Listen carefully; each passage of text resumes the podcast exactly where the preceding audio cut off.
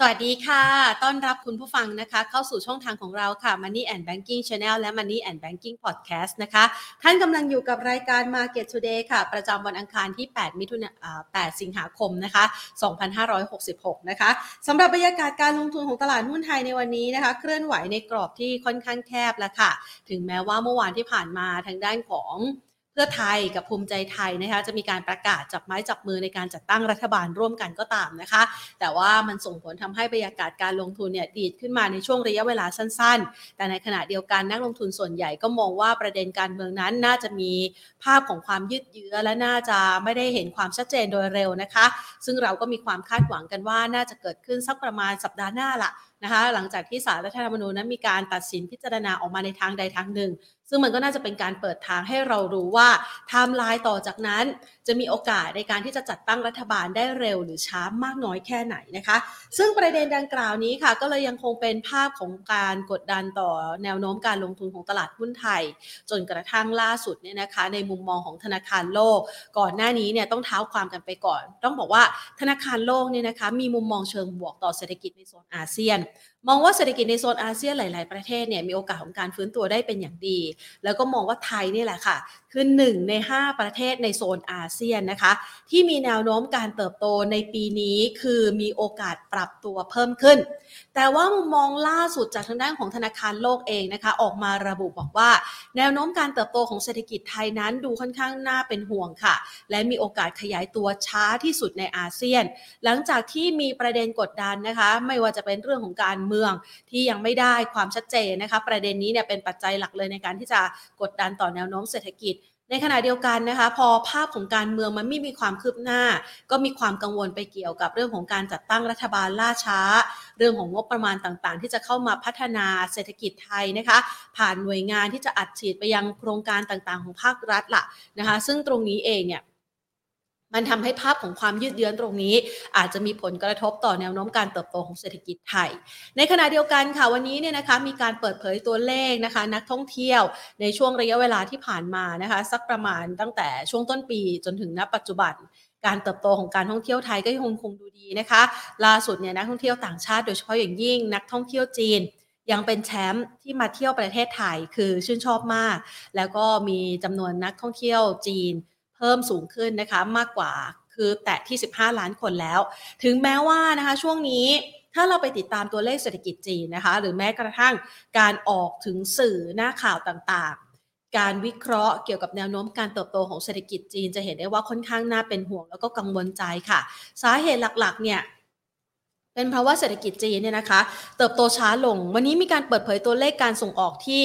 ยังคงชะลอตัว แล้วก็ติดลบในระดับ 2 ดิจิตนะคะ ซึ่งตัวเลขการติดลบในลักษณะแบบนี้เนี่ยก็เป็นภาพหนึ่งที่กดดันจากภาวะเศรษฐกิจโลกหรือว่าความต้องการสินค้าต่างๆ ที่ปรับตัวลดลงด้วยนะคะ จึงมองว่าเรื่องของเศรษฐกิจจีนเนี่ยก็อาจจะเป็นอีกปัจจัยหนึ่งที่กดดันต่อแนวโน้มเศรษฐกิจไทยด้วยนะคะ ส่วนวันนี้ค่ะตลาดหุ้นไทยในช่วงครึ่งเช้าที่ผ่านมาอย่างที่เล่ากันไปนะคะเคลื่อนไหวในกรอบแคบปิดตลาดภาคเช้าที่ระดับ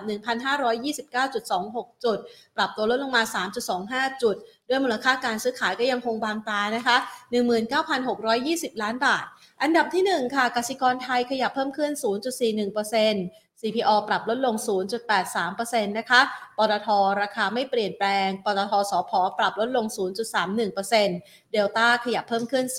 0.44%ค่ะ ส่วนภาพรวมของการลงทุนของตลาดหุ้นไทยต่อจากนี้นะคะ ยังอยู่ในช่วงภาวะที่ค่อนข้างอึมครึมนะคะ แล้วก็ยังคง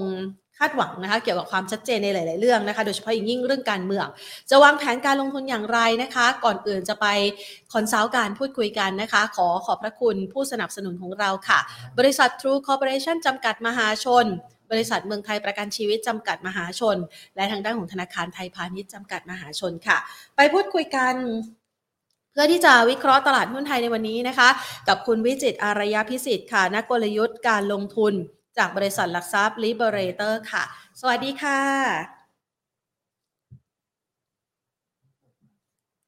คุณวิจิตคะยังไม่ได้เปิดไมค์ค่ะ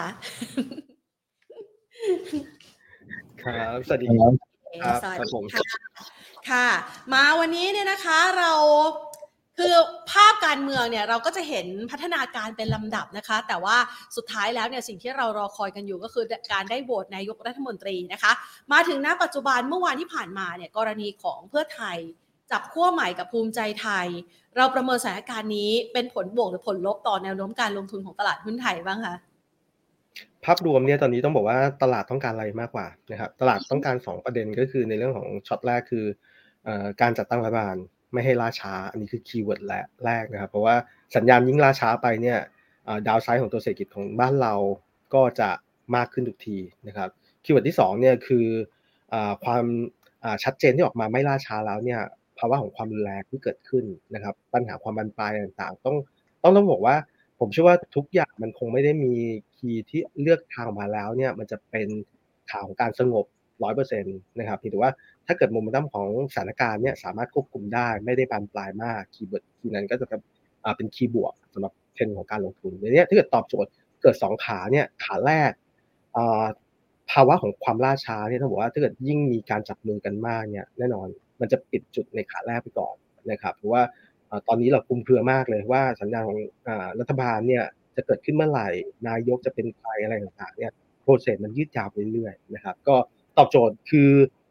เมื่อวานเนี่ยการกระตุกในเชิงของเซนเมนต์ก็คือเพื่อไทยเนี่ยเริ่มจะเดินหน้าในการจับมือรอบใหม่นะครับไปกับฝั่งตัวไทยซึ่งต้องยอมรับว่ามีคะแนนเสียง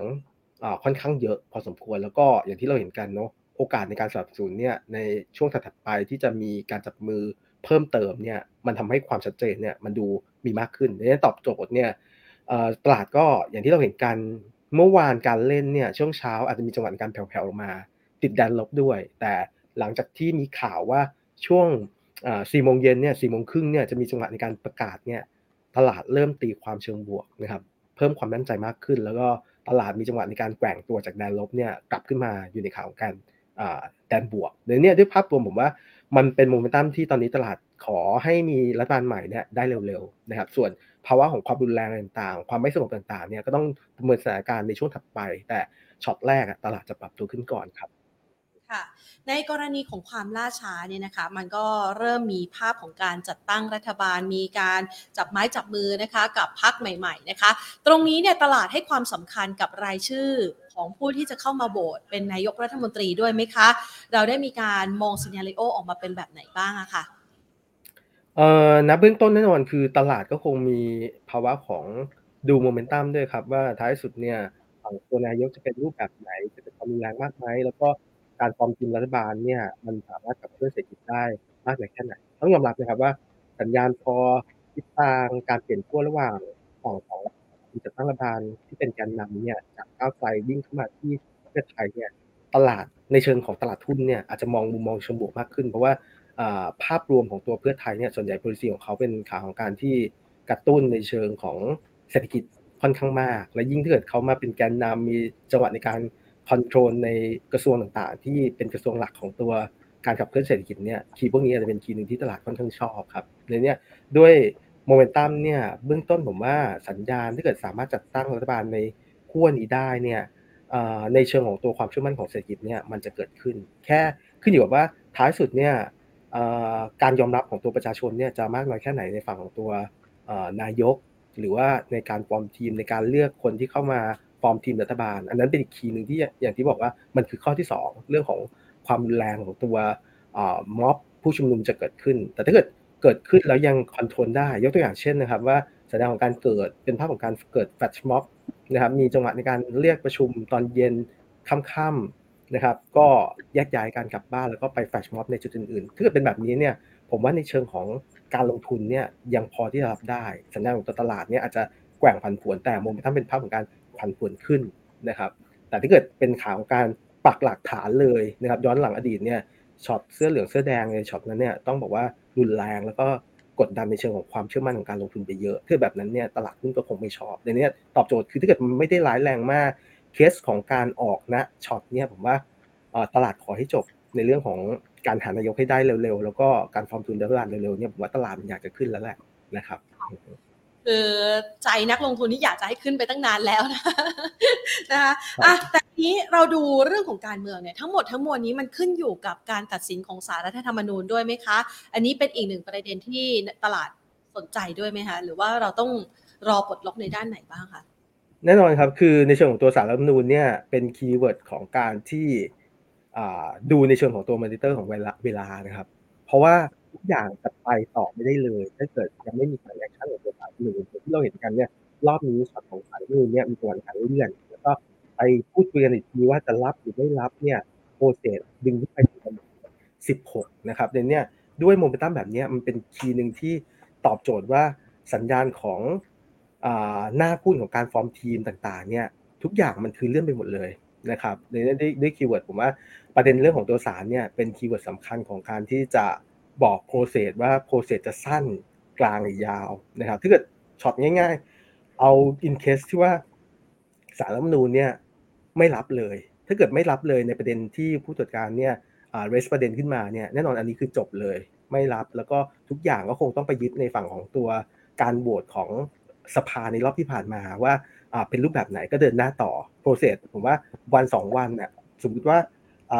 มี keyword ของ คำสั่งออกมาทุกว่าทุกอย่างเนี่ยวันที่ 16 ใช่ไหมครับผมว่า 17 18 ก็สามารถเปิดประชุมสภาได้เรียบร้อยโปรเซสการหาเลือกตั้งนายกในรอบที่3เนี่ยก็จะเกิดขึ้น อันนั้นก็ต้อง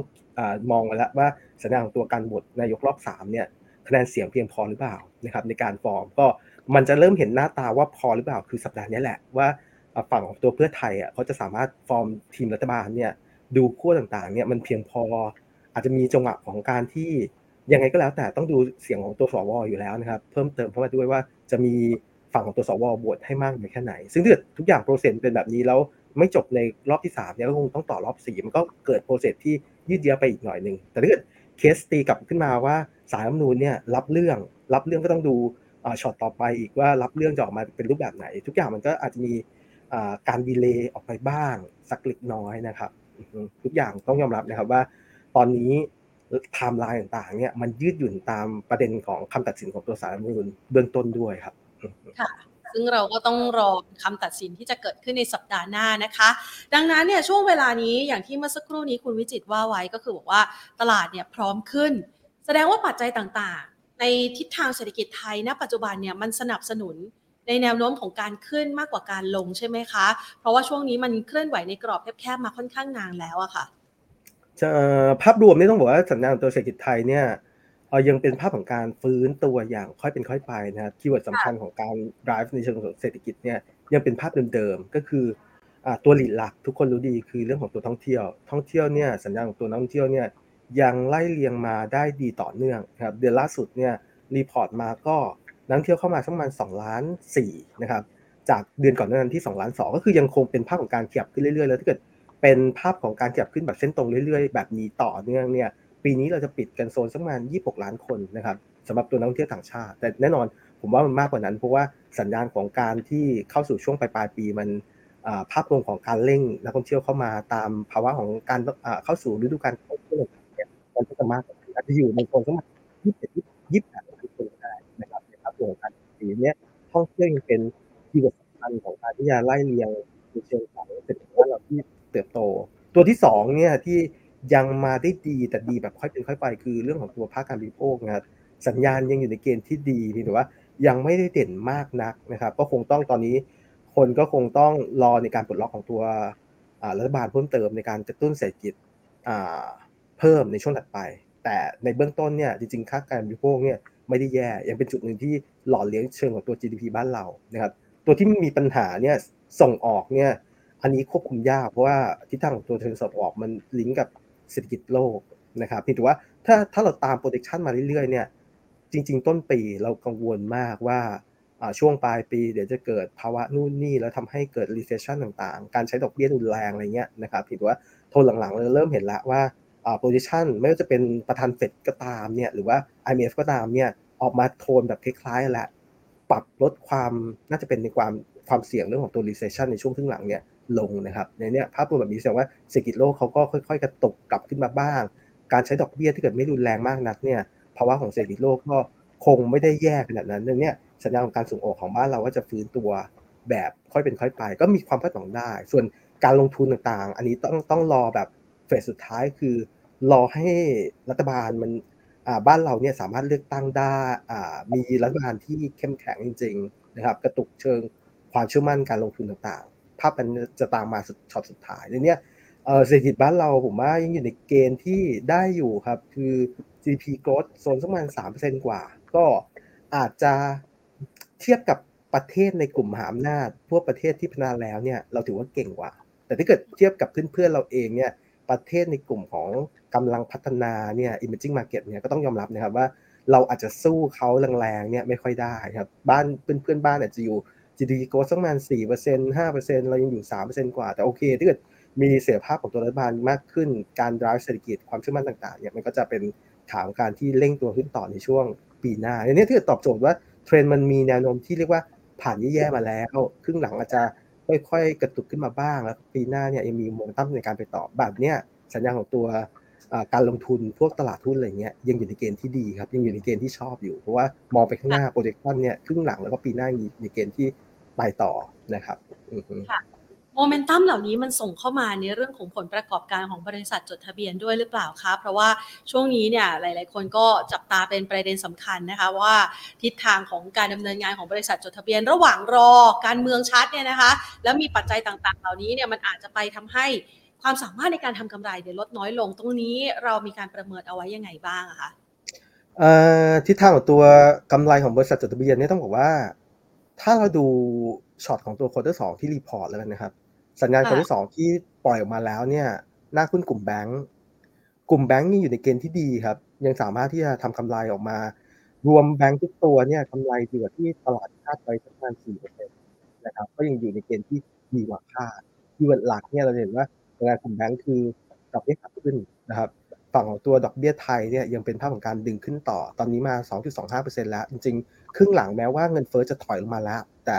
ทิศทางของตัว economist ของเราเนี่ยยังคงมองว่าสัญญาณของการมี room ในการขึ้นได้อีกนิดนึงนะครับ อาจจะปิดปีที่โซนประมาณ 2.5%ในนี้เนี่ยภาพรวมแบบนี้เนี่ยกำไร quarter สองของกลุ่มแบงก์เนี่ยน่าจะเป็นภาพของการปรับตัวขึ้นนะครับทั้ง Q1 Q แล้วก็เยนเยียนะครับไล่เรียงต่อจาก สัญญาณควอเตอร์สที่ดีอยู่แล้วในนี้ด้วย key key หลักของรากฐานของประเทศก็คือแบงก์เนี่ยยังอยู่ในเกณฑ์ที่หล่อเลี้ยงได้ ส่วนกำไรตัวเซกเตอร์อื่น ๆ ที่ใหญ่ ๆ อย่างเช่นพลังงานเนี่ยต้องบอกว่าวูวานะครับควอเตอร์สเนี่ยอาจจะเป็นภาพของกำไรที่ไม่ดีดีนะ แต่เชื่อว่าเป็นบอททอมเพราะว่าเราดูจากสัญญาณของตัวสเปรดปิโตรเคมีสเปรดของตัวภาคต่างแล้วก็ภาพรวมของตัวราคาที่มันดิบเนี่ยที่สองแถวตอนนี้เราผ่านเข้ามาควอเตอร์สามเนี่ย เดือนเศษเห็นว่าเดือนเจ็ดเนี่ยมีบาวหมดนะครับ ก็น้ำมันดิบขึ้นมาแล้วค่อนข้างดี สัญญาณ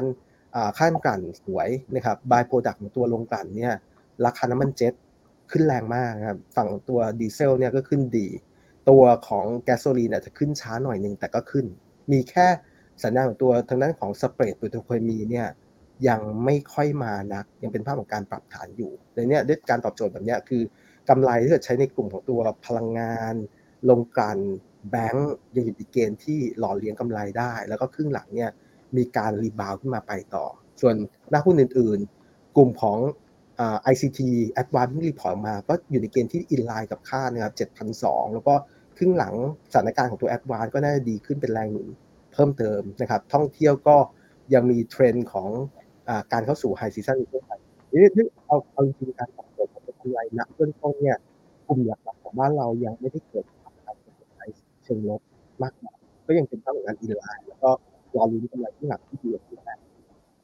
ค่ะช่วงนี้นะคะนอกเหนือจากประเด็นต่างๆ เหล่านี้ที่เราประเมินแล้วดูมีมีมีมุมมองเชิงบวกนะคะ แต่สิ่งที่นักลงทุนค่อนข้างกังวลใจเลยก็คือเรื่องของแรงขายของนักลงทุนต่างชาติ เราประเมินยังไงบ้างคะ ถ้าเรามีความชัดเจนด้านการเมืองเขาก็พร้อมจะซื้อตลาดหุ้นไทยเลยใช่ไหมคะ เออเป็นไปได้ครับ สัญญาณของตัวต่างชาติเนี่ยตั้งแต่ต้นปีก็ตัวเลขกลมๆขายไปแสนล้านนะครับ ถือว่าเยอะนะครับเพราะว่าความผันผวนเนี่ยต้องบอกว่าชัดเจนบ้านเราเนี่ยหลังการเลือกตั้งผันผวนมากนะครับจังหวะของการยืดเยื้อเนี่ยสองสาเดือนยังไม่สามารถที่จะฟอร์มทีมรัฐบาลได้ เม็ดเงินของตัวต่างชาติเนี่ยเป็นภาพของการทิ้งออกไป อันนี้คงไม่ใช่เป็นเรื่องแปลกอะไรนะครับเพียงแต่ว่าถ้าเกิดทุกอย่างสัญญาณของตัวการฟอร์มทีมรัฐบาลเนี่ยเรากลับมามีความชัดเจน มากยิ่งขึ้น ตัว policy ต่างๆเนี่ยมันตอบโจทย์ให้มีความเชื่อมั่นว่า policy ต่างๆเนี่ยสามารถที่จะขับเคลื่อนตัวเศรษฐกิจขึ้นมาได้เนี่ยจุดพวกนี้จะเป็นจุดหนึ่งทำให้สัญญาณตัวนี้ยังต่างชาติเนี่ยเพราะว่าเขาทิ้งออกไปเนี่ยค่อนข้างเยอะพอสมควรครับเนี่ยการกลับมาด้วยเสียภาพของประเทศของเรามากขึ้นเนี่ยน่าจะมีมีลุ้นผมว่าช่วงหลังที่จัดตั้งรัฐบาลได้ แล้วก็ความวุ่นวายไม่ได้ดูมาก ทีนั้นจะเป็นทีในการไหลเข้าของตัวโตรอบนึงค่ะ ถ้ามองในลักษณะแบบนี้นะคะ คือรอปลดล็อกอย่างเดียวเลยนะคะ เรื่องของการเมืองของไทยนะคะ ในจังหวะเวลาแบบนี้เนี่ย คุณวิจิตจะแนะนำในการที่จะเลือกหุ้นหรือหาเทคนิคในการที่จะสร้างพอร์ต ในจังหวะที่รอขึ้นอ่าถ้ามองอย่างนี้ก็คือจังหวะรอขึ้นเนี่ยนะคะ ยังไงบ้างคะสำหรับนักลงทุนที่ช่วงเวลานี้อึดอัดก็อึดอัดนะ หุ้นบางตัวที่ถืออยู่ก็ติดมานานนะคะ จะถอยออกก็เอ๊ยยังมีมุมมองเชิงบวก ก็ยังลังเลว่าจะถอยดีไหมหรือว่าจะถัวเพิ่มดี แนะนํำยังไงบ้างคะเอ่ออย่างแรกเลยเราต้องอ่านเกมตลาดให้ออกก่อนนะครับ ทุก ๆ ครั้งเนี่ยเวลาที่มีสัญญาณที่กระตุกความเชื่อมั่นของเทรนด์การเมืองนะครับ มากขึ้นเนี่ยเห็นว่าตลาดเหมือนเปิดหน้าไพ่พยายามที่จะเลือกขึ้นนะครับ อย่างเช่น จังหวะของการเปลี่ยนขั้วของตัวก้าวไกลมาเป็นเพื่อไทยเนี่ย แน่นอนเพื่อไทยทุกคนรู้ดีว่า proxy ของเขาดูเหมือนจะชูนำเรื่องเศรษฐกิจตลาด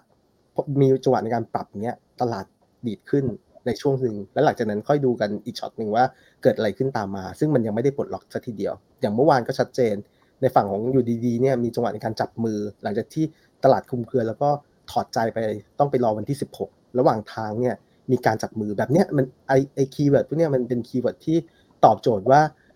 ทิศทางของตัวเศรษฐกิจทิศทางของตัว index เนี่ยมันพร้อมนะ เหมือนกับเปิดหน้าไพ่ว่าอยากที่จะขึ้น ถ้ามีความชัดเจนทางการเมืองเนี่ยแน่นอนที่มัน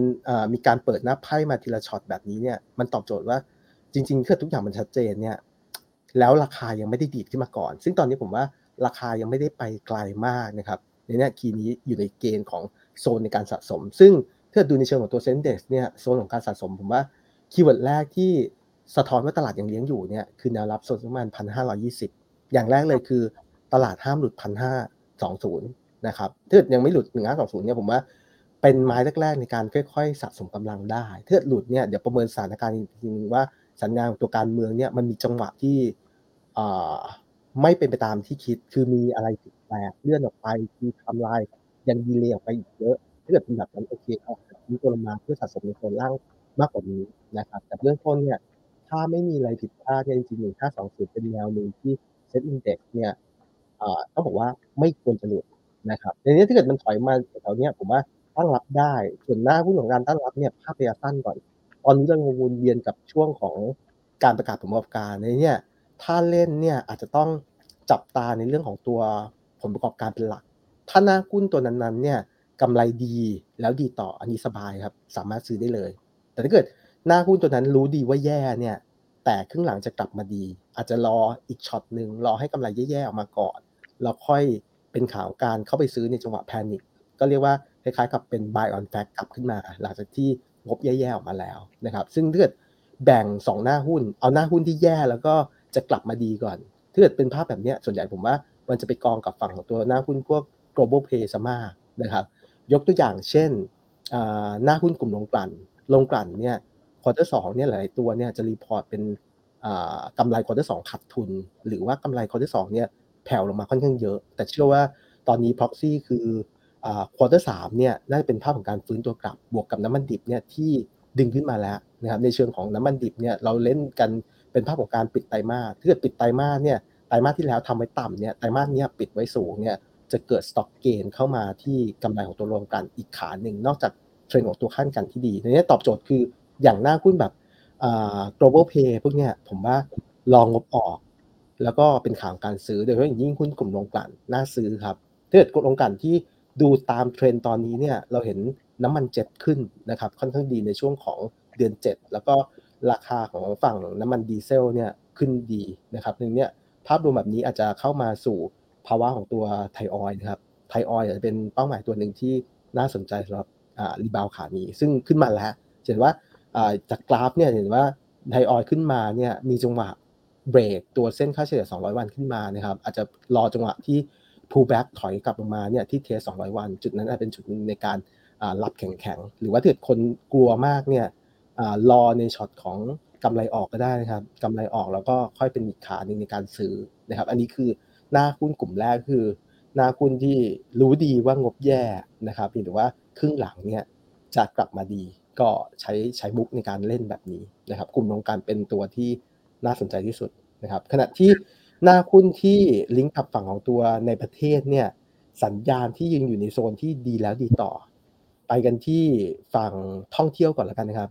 หน้าหุ้นท่องเที่ยวเนี่ย อย่างที่เราเห็นกันมันเป็น proxy สำคัญ ไม่ว่าจะเป็นแบงก์ชาติกนง.อะไรต่างๆเนี่ยทุกคนออกมาเสียงเดียวกันว่าท่องเที่ยวยังอยู่ในเกณฑ์ที่ดีนะครับ ก็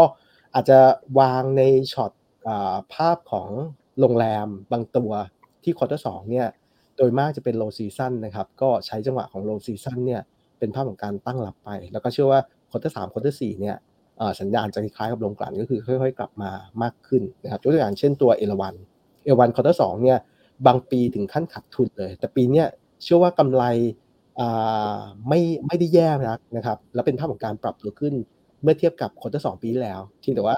Q on Q เนี่ยจาก quarter หนึ่งมา quarter สองเนี่ยอาจจะ drop ลงมาบ้างนะครับตาม seasonal นะครับแล้วก็เชื่อว่าตอนนี้นักท่องเที่ยวเข้ามายังอยู่ในเกณฑ์ที่ค่อนข้างดีเนี่ยก็น่าเป็นจุดหนึ่งในการดึงกลับสำหรับตัวเอราวันในช่วงถัดไปโซนนี้แถวๆเส้น 200 วันเนี่ยแถวๆประมาณสัก 4 บาท 50 4 บาท 60 ผมว่าตั้งรับได้สำหรับเอราวันในขานี้เนาะหรือว่าถ้าเกิดคนพูดถึงเรื่องของจีนเนี่ยบางคนบอกว่านักท่องเที่ยวจีนมาช้านะครับ มาแหละแต่มาช้าไปหน่อยหนึ่งนะครับ keyword ของนักท่องเที่ยวจีนในขาเนี่ยที่มาช้าเนี่ยส่วนใหญ่มาจากฝั่งของตัว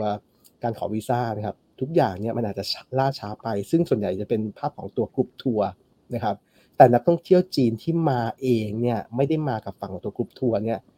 ถ้าเราไป breakdown ดูเนี่ยจะเห็นว่านักท่องเที่ยวแบบประเภทเนี่ยยังมาอยู่ในเกณฑ์ที่ค่อนข้างดีมากๆนะครับมาเองนะครับในนี้ภาพรวมแบบนี้เนี่ยน่าหุ้นอีกหนึ่งตัวที่ลิงก์กับฝั่งของตัวนักท่องเที่ยวจีนที่ แบบไม่ใช่มาแบบกรุ๊ปทัวร์นะครับ คือตัวสปาครับ สัญญาณของตัวสปาเนี่ยกำไร quarter สองเนี่ยยังอยู่ในเกณฑ์ที่ดี แล้วก็ภาพข้างหลังเนี่ยยังดีต่อเนื่องขาของการที่ดึงขึ้นไปแรงๆ แน่นอน อันนี้มันตอบโจทย์ว่าช่วงที่ผ่านมาเนี่ยจากการที่ดึงเทรนด์แรงๆแสดงว่าตลาด buy idea ว่าจริงๆ เป็นหน้าหุ้นที่ดี แต่ SET Index มันยังไม่ได้ปลดล็อกมาก ก็ปรับฐานลงมาบ้างนี่ข่าวของการปรับฐานพวกนี้แหละ เป็นข่าวของการตั้งรับนะครับ แล้วก็เชื่อว่า ฝั่งของตัวราคาหุ้นสไตล์เนี่ยจะเป็นภาพของการไซเวย์ถูไซเวย์อัพนะครับอันนี้ก็คืออีกหน้าหุ้นชุดหนึ่งก็คือกลุ่มของตัวท่องเที่ยวเนาะฝากตัวเอราวันกับปาไว้นะครับ ชุดชุดอีกชุดหนึ่งชุดชุดสุดท้ายเนี่ยผมว่าวางไว้ที่หน้าหุ้นที่กำไรเนี่ย สดใสแล้วก็น่าจะสดใสต่อในครึ่งหลังนะครับวางไว้สองตัวแล้วกัน ตัวหนึ่งคือ proxy ของตัวกลุ่ม media นะครับสัญญาณ media เราวางไว้ที่ Plan B นะครับกำไร quarter สองเนี่ยยังอยู่ในเกณฑ์ที่ปรับตัวขึ้นทาง Q on Q แล้วก็เยนเยียแล้วก็ Q3 จะได้ตัว media จากฝั่งของตัว Asian Games เข้ามาเพิ่มเติมในนี้ quarter สามไปต่อนะครับ Plan B ก็เป็นอีกหน้าหุ้นหนึ่งที่น่าสนใจ ปิดท้ายสุดท้ายเนี่ยคนชอบเล่นหน้าหุ้นเกี่ยวกับการเมืองเนาะสัญญาณตัวการเมืองเนี่ยผมว่าการเมืองเนี่ยถ้าเราเอาการเมืองของการปลดล็อกจริงๆเนี่ย กลุ่มหนึ่งที่รอการปลดล็อกของตัวการเมืองคือกลุ่มรับเหมาก่อสร้างนะครับเพราะว่าหลังจากที่ไม่มีรัฐบาลเนี่ยสัญญาของตัวการปล่อยงานประมูลต่างๆเนี่ยมันออกมาแบบสะดุดนะครับในนี้ด้วยเทรนด์ของตัวรับเหมาก่อสร้างเนี่ยนั่นเป็นจุดหนึ่งที่ค่อยๆ กระตุกกลับขึ้นมา ซึ่งถ้าดูในเชิงของตัวกำไรมาประกอบด้วยไม่ได้เอาแค่ sentiment ของการเมืองเข้ามาเกี่ยวข้องอย่างเดียวเนี่ยผมว่า CK เป็นตัวหนึ่งที่น่าสนใจ เพราะว่ากำไร quarter สองเนี่ยจะ report สักประมาณ500 ล้าน ปรับตัวขึ้นแรงนะครับทั้ง Q1Q แล้วก็เยนเยียเพราะบริษัทลูกๆของเขาเนี่ยไม่ว่าจะเป็นตัว BEM นะครับตัว Thai Tap Water ก็ใส่ปันผลเข้ามาให้นะครับเป็นปันผลรับแล้วก็ CKP แม้ว่าจะมีเรื่องของประเด็นเอลนีโญเนี่ยทำให้น้ำในเขื่อนมันแห้งลงไปบ้างเนี่ยแต่มันอยู่ใน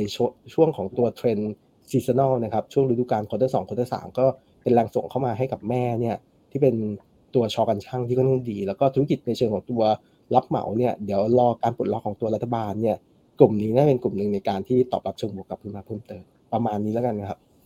ค่ะ ยังรับเหมาเนี่ยมันมีหลายตัวอยู่พอสมควรนะคะแล้วตัวบางตัวก็วิ่งอยู่ในช่วงเวลานี้นะคะ เรามองตัวไหนเอาไว้นะคะ ชอกันช่างเหรอเรามองตัวไหนจริงๆ ผมว่าเอาเข้าจริง ๆ คือได้ทั้งคู่ทั้งฝั่งของตัวSTECON แล้วก็ ช.การช่างนะครับ STECON คนก็อาจจะพูดตรงๆ คือ เอาไปผูกกับฝั่งของตัวภูมิใจไทยค่อนข้างมากนะครับถือว่าดูจากฝั่งของตัวปัจจัยพื้นฐานเนี่ยแน่นอนคล้ายๆกันสองตัวนี้ยังเป็นหน้าหุ้นที่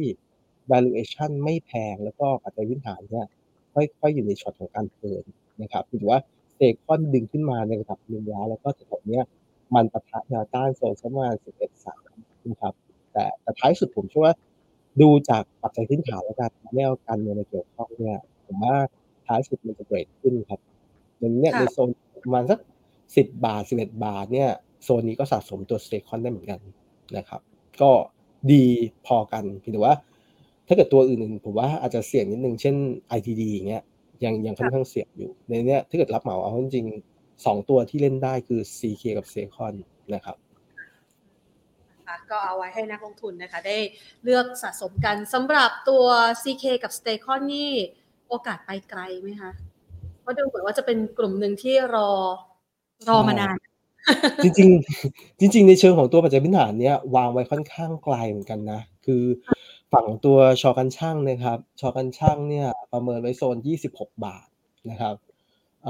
แรงหนุนเนี่ยผมว่าถ้าเกิดลูกๆของเขาเป็นตัวช่วยด้วยสัญญาณแบบนี้น่าจะค่อยๆพลังส่งเพิ่มเติมได้นะครับ ก็ด่านแรกที่เขาต้องปะทะเนี่ยคือโซนเทรนไลน์โซนสักประมาณ22 นะครับ แล้วก็ ไฮเดิมที่เคยทำไว้ในช่วงสักประมาณเดือนพฤษภาคมเนี่ยคือโซนสักประมาณอ่า23.5ถ้าเกิดผ่าน 2 ด่านนี้ไปได้เนี่ยผมว่ามันจะค่อยๆเปิดกว้างเลย แล้วก็ไฮที่เขาเคยทำไว้สุดๆเนี่ยคือโซนสักประมาณ24กว่านะครับอันนั้นเป็นอีกไฮหนึ่งที่เคยอ่าที่ค่อยๆไต่ขึ้นไป ถ้าโมเมนตัมเนี่ยของงานประมูลอะไรต่างๆ หลังจากที่รัฐบาลมีความชัดเจนมากขึ้นเนี่ยออกมานะครับ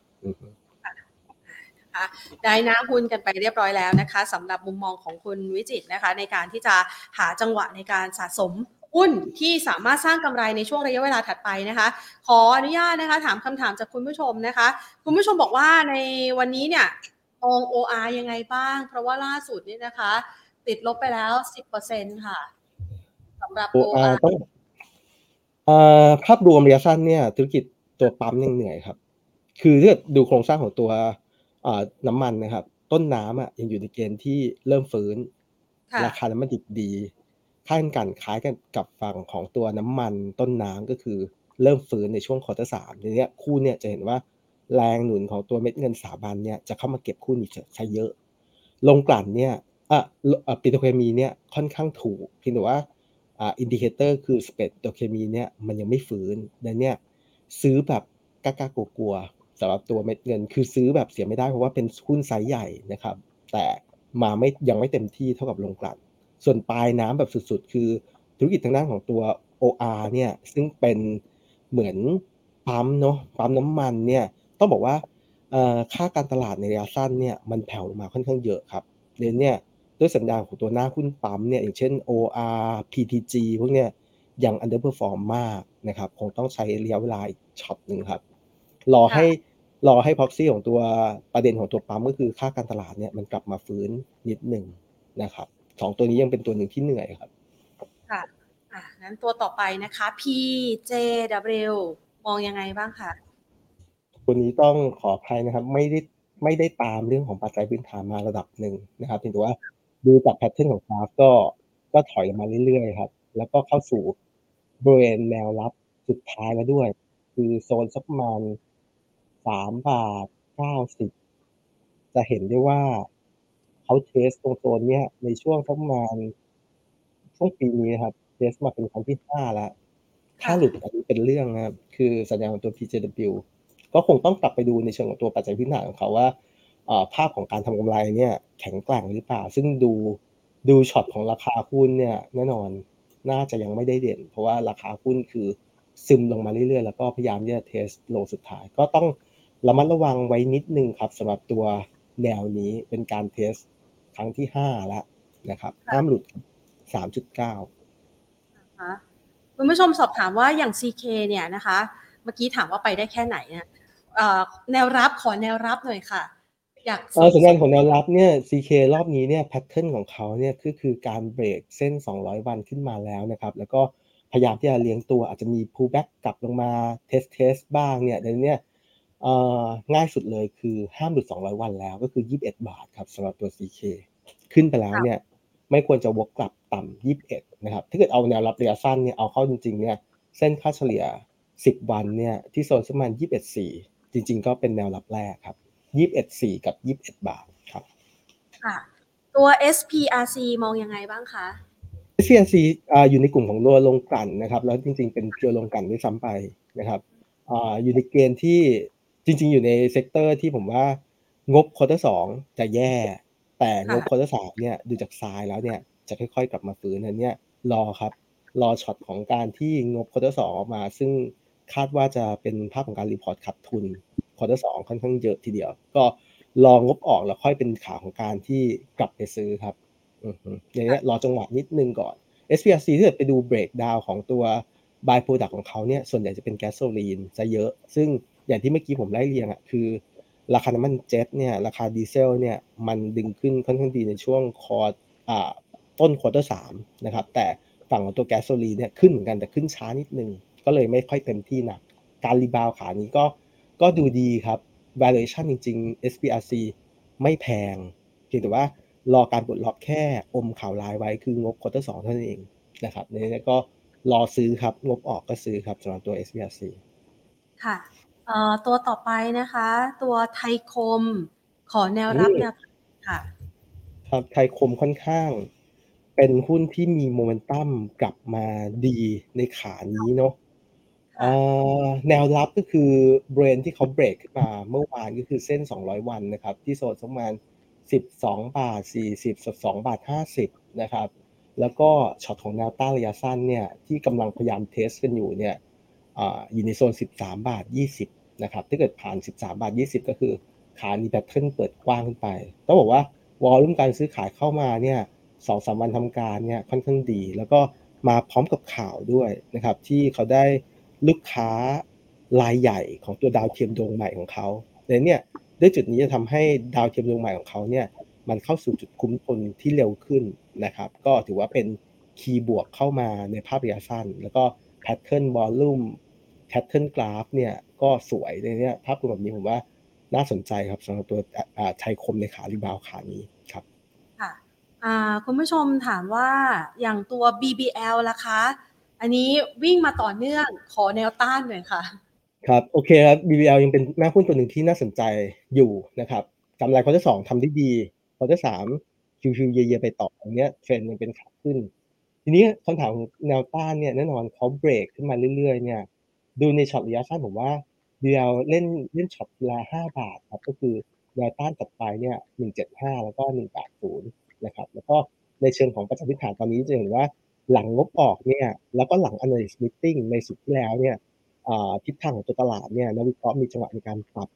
มุมมองเชิงบวกมากขึ้นด้วยซ้ำไป มีจังหวะในการปรับแฟร์ขึ้น ตอนนี้แฟร์ของตัว DDL เนี่ยในเชิงปฏิทินเนี่ยอาจจะอยู่ ที่โซนค่าเฉลี่ยสักประมาณ185จนถึง190 บาทนะครับ อันนั้นก็จะเป็นแนวต้านในเชิงปัจจัยพื้นฐานถ้าเกิดในเชิงของตัวแนวต้านสั้นๆของตัวกรอบเทคนิคเนี่ยผมว่า DL เล่นกันกรอบสักประมาณทีละ 5 บาทครับตัว SMIT ค่ะ มองยังไงบ้างคะอืมตัวนี้อาจจะเป็นตัวที่ไม่ได้ตามในเชิงของตัวปัจจัยทางด้านพื้นฐานนะครับ แล้วก็เท่าที่ดูวอลลุ่มการซื้อขายของหน้าหุ้นตัวนี้อาจจะ น้อยไปหน่อยครับในเนี่ยเห็นว่าแท่งเทียนที่เล่นกันเนี่ย ระหว่างวันค่อนข้าง ค่อนข้างมีหางมีไส้ค่อนข้างยาวนะครับ ก็แสดงว่าหน้าหุ้นมันเรียกว่าว่าสภาพคล่องต่ำการเล่นก็ต้องเล่นด้วยความระมัดระวังนิดหนึ่งแต่เทรนด์ของรอบนี้ก็คือดึงขึ้นมาจนเขาเรียกว่าเหนือเส้นในกรอบที่สำคัญก็คือเส้นค่าเฉลี่ย 200 วันนะครับในเนี้ย pattern นี้ก็จริงๆในเชิงเทคนิคเนี่ย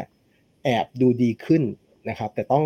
กลับไปดูในเชิงของ volume นิดนึงเพราะว่าหน้าหุ้นแบบนี้อาจจะเป็นหน้าหุ้นที่ volume ไม่ได้เยอะ แล้วก็ไม่ใช่เป็นหน้าหุ้นที่ตลาดเล่นกันอย่างนี้การเล่นก็คงต้องอ่ามอนิเตอร์นิดนึงไม่งั้นถ้าช้าจังหวะช้าไปอาจจะติดได้เหมือนกันนะครับตัวต่อไปนะคะ ขออีกสักสองตัวนะคะ คุณผู้ชมถามว่าหุ้นดีเนี่ย dental เอ่อสักอย่าง dental corporation นะคะ ถ้าเปรียบเทียบจะเหมือนกับสปาไหม นักท่องเที่ยวต่างชาติอาจจะมาทำฟันแทนไปนวดส่วนตัวผมคิดว่าไม่ขนาดนั้นเนาะไม่ขนาดนั้น คือโอเค บ้านเราบ้านเราคือ เป็น hub การแพทย์พอสมควรนะครับ ก็ถือว่าหมอค่อนข้างเก่ง เพียงแต่ว่าโมเมนตัมเนี่ย ถ้าเกิดจะเอาดึงขึ้นมาให้มันสอดแบบล้อกับฝั่งของตัวสปาเนี่ยผมว่าต่างกันเยอะ สปานักท่องเที่ยวต่างชาติ พอชั้นค่อนข้างสูงมาก แล้วก็ส่วนใหญ่เนี่ย นักท่องเที่ยวจากต่างชาติครึ่งหนึ่งเนี่ยเป็นคนจีนเลยครับ ในเนี้ยด้วยภาพรวมแบบนี้ผมว่าคงคงไม่ได้ relate กันซะขนาดนั้นนะครับค่ะ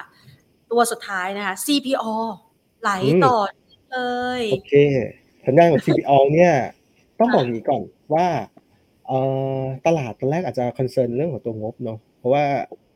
ตัวบริษัทลูกของเขาเนี่ยตัวแมคโครเนี่ย quarter สองเนี่ยค่าใช้จ่ายต่างๆ อาจจะสูงนิดนึงนะครับ แล้วก็แมคโครอาจจะกลับมาดีขึ้นเนี่ยในช่วงครึ่งหลัง เพราะว่าเขามีจังหวะในการรีไฟแนนซ์ในช่วง quarter สองไปนะครับในนี้ภาระการ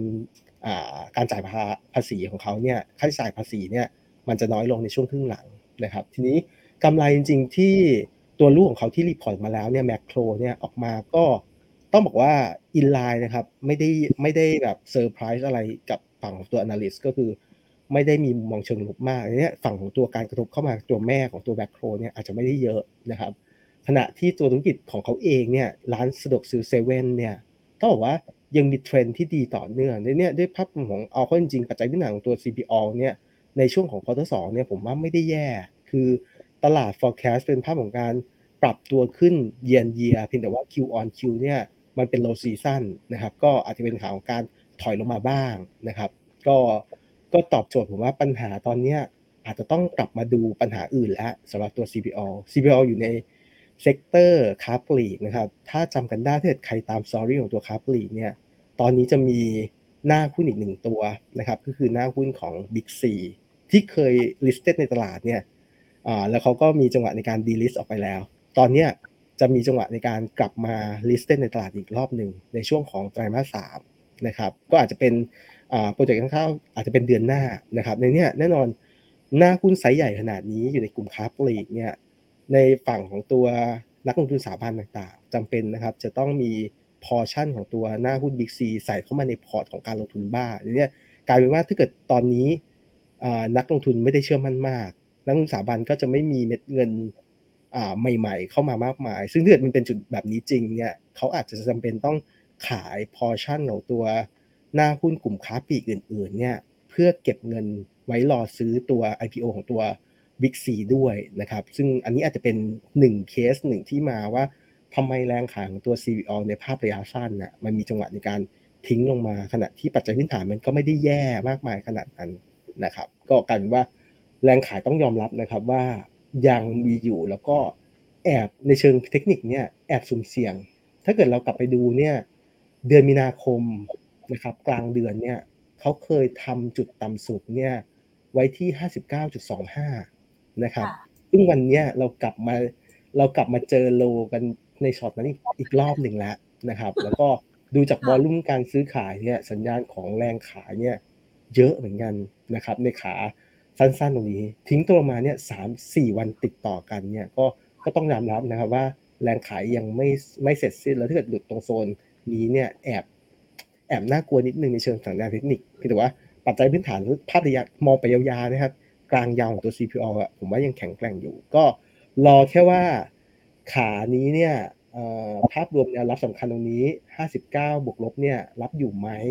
นะครับ ถ้าเกิดรับไม่อยู่เนี่ยก็ต้อง ถอยไปอีกไกลๆเหมือนกันเนี่ยอาจจะมีแนวรับอยู่ในโซนสักประมาณอีกขาหนึ่งคือประมาณสัก57บาทแถวๆนั้นนะครับ ก็ก็เป็นสองรับ อืมต้องต้องยอมรับนะครับว่า ว่าว่าว่าสัญญาณของตัว CBO อะ เทคนิคช่วงระยะสั้นเนี่ยแรงขายกดลงมาเยอะ แล้วก็ยังไม่สวยครับ ถ้าเกิดใครอยากได้ CBO อะ ก็ใจเย็นผมว่า รอให้ทรงของกราฟเนี่ยมันเริ่มออกข้างเริ่มยืนอยู่ แล้วก็ดูจากวอลลุ่มการซื้อขายนะครับให้มันเบาๆลงหน่อย ถ้าเกิดมันเป็นแพทเทิร์นนี้นะคือวอลลุ่มการซื้อขายเริ่มแห้งแล้วเริ่มเบาแล้ว แล้วก็ในทรงของตัวราคาหุ้นอะมันเริ่มแกว่งตัวข้างเริ่มยืนอยู่เนี่ยโอเค จุดนั้นเนี่ยผมว่าเป็นจุดหนึ่งที่ดีที่เขาถอยมาแล้วสำหรับตัว CEO เป็นหน้าหุ้นที่ดีครับในการที่จะค่อยเข้าไปลงทุนได้นะครับ ตอนนี้ก็ รอรอน้ำน้ำเชี่ยวไปหน่อยหนึ่งนะครับ รอจังหวะนิดนึงครับสำหรับตัว CBO ครับไปขวางตอนนี้อาจจะเจ็บหนักได้นะคะอะนะคะ ก็เป็นภาพหนึ่งนะคะที่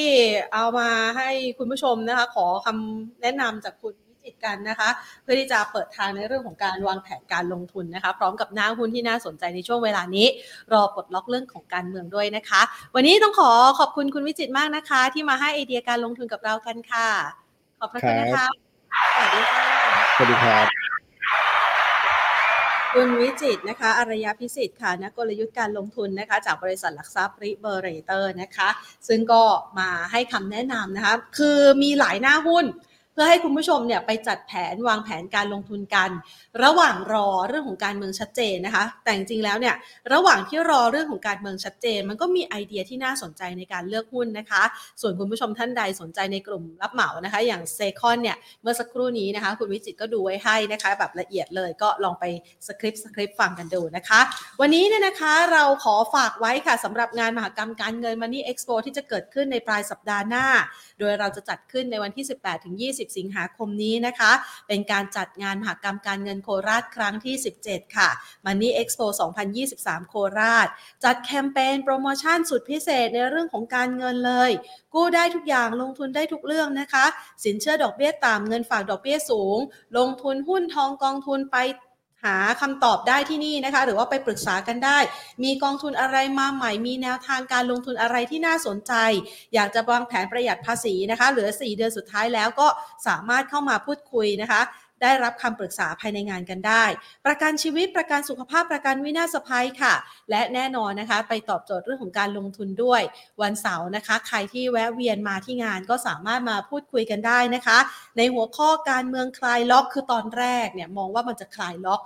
กลายเป็นว่าเราจะมาคลายล็อกกันในสัปดาห์หน้าพอดิบพอดีเลยนะคะ เราจะมาวางแผนกันในช่วงข้ามสัปดาห์ว่า มันจะมีความชัดเจนมากพอที่จะปลดล็อกตลาดหุ้นไทยได้แล้วหรือยังนะคะ เพื่อเปิดทางเก็บหุ้นอัพไซด์เด่นกันอีกครั้งหนึ่งเดี๋ยวเรามาปรึกษากันนะคะกับคุณสมพงษ์เบญจเทพานันผู้ช่วยกรรมการผู้จัดการฝ่ายวิเคราะห์หลักทรัพย์ จากบริษัทหลักทรัพย์ไอราจำกัดมหาชน หรือว่าพี่กระทิงอ้วนของเรานะคะ ที่เวทีกิจกรรมกลางชั้น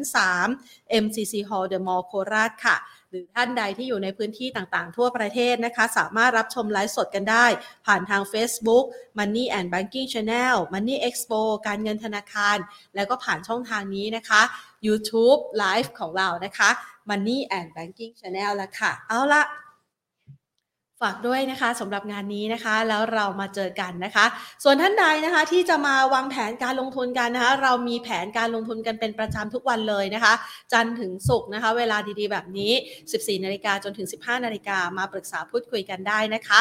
หุ้นตัวไหนติดอยู่ก็เอามาสอบถามนักวิเคราะห์กันได้แล้วค่ะ เราเปิดโอกาสนะคะ ช่องทางนี้เพื่อที่จะแก้ปัญหาแล้วก็สร้างผลตอบแทนในการลงทุนกันแหละค่ะ วันนี้หมดเวลาลงแล้วนะคะลากันไปก่อนสวัสดีค่ะ